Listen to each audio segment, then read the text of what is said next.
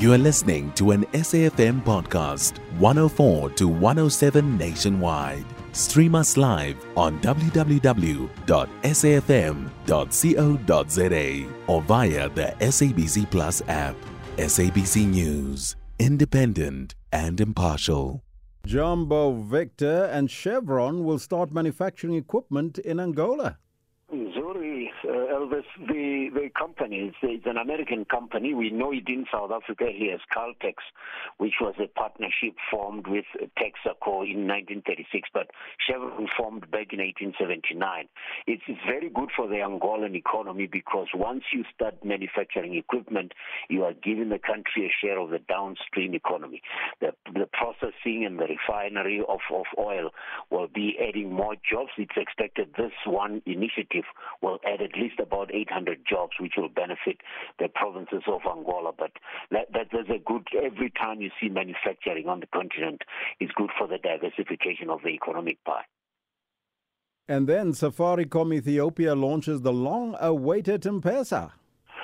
As you know, made, made, made sure that 90% plus of the people of Kenya have access to financial services. When it started, less than 30% of them had access to banks. So it is the most successful fintech platform. It allows people to pay suppliers, receive money, send money in country and abroad. So after the getting of, after getting the license of Safaricom, which we know in South Africa as Vodacom, well, it would be adding to more than adding more than 100 million people if it gets the 100% market share of Ethiopia. So it's a large chunk of that business. It will give it a chance to compete favorably with MTN, but without without M-Pesa, it was never going to be a complete outfit.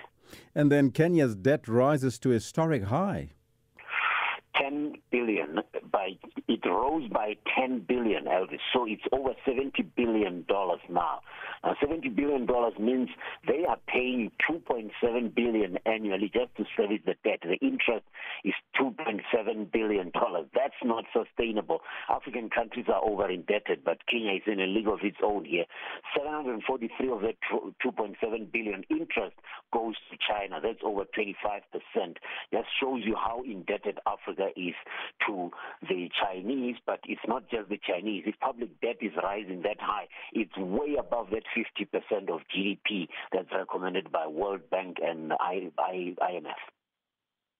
Victor Kgomoeswana, the author of Africa is Open for Business and Africa Bounces Back. Thank you so much for your time. He's also the Executive Director for Marketing and Communication at the University of Limpopo.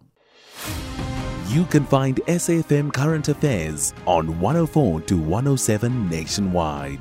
Our podcasts are available for download on all our digital platforms. SAFM, leading the conversation.